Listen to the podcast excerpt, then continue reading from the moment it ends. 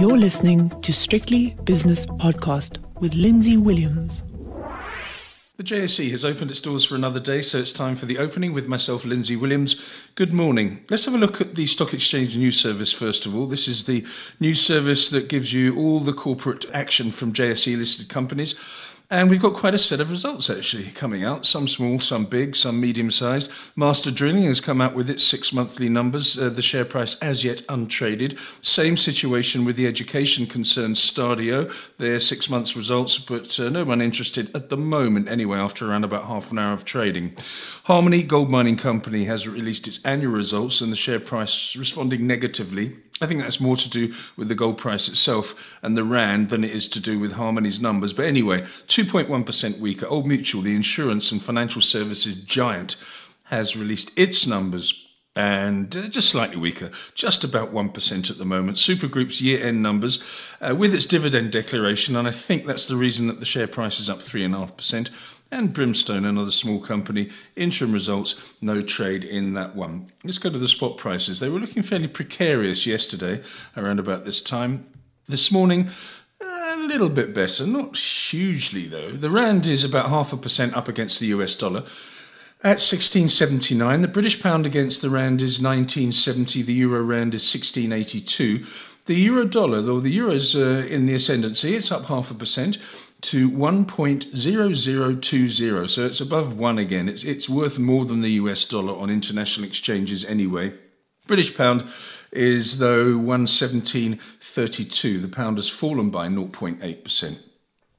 Last night in the United States, the Dow Jones fell by 0.6%, we'll call it, the S&P by two-thirds of a percent, and the Nasdaq by just over 1%, following up from Friday's numbers but really not as much conviction as Friday, and you'll see that there is a bit of a bounce back going on, which I'll come to in a moment.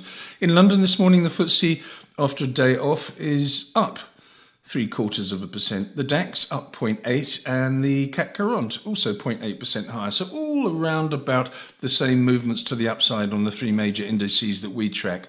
Tokyo doing even better, up 1.1%. Shanghai though down 0.4%. The Hang Seng also 0.4% weaker and the all share in Sydney is up half a percent.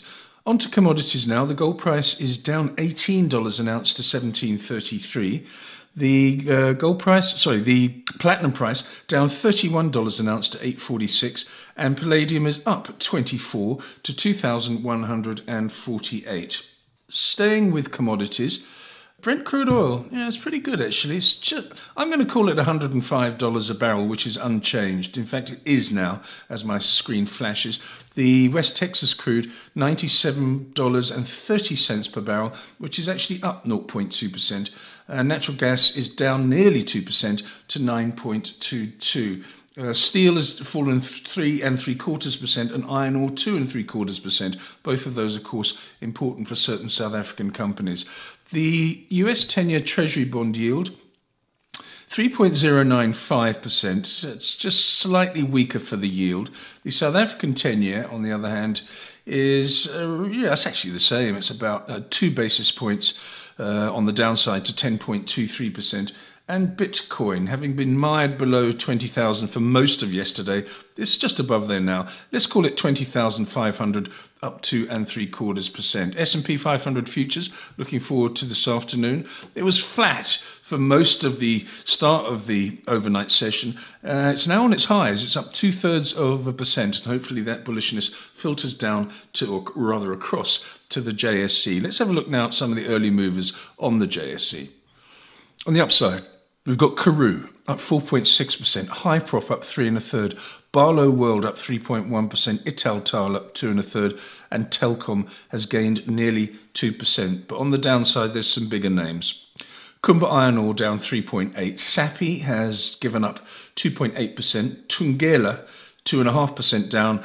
Northam Platinum, after its results this week, down 2.3%. And Harmony we spoke about their numbers, uh, 2% weaker today. As for the major indices, after just over half an hour of trading, they look like this.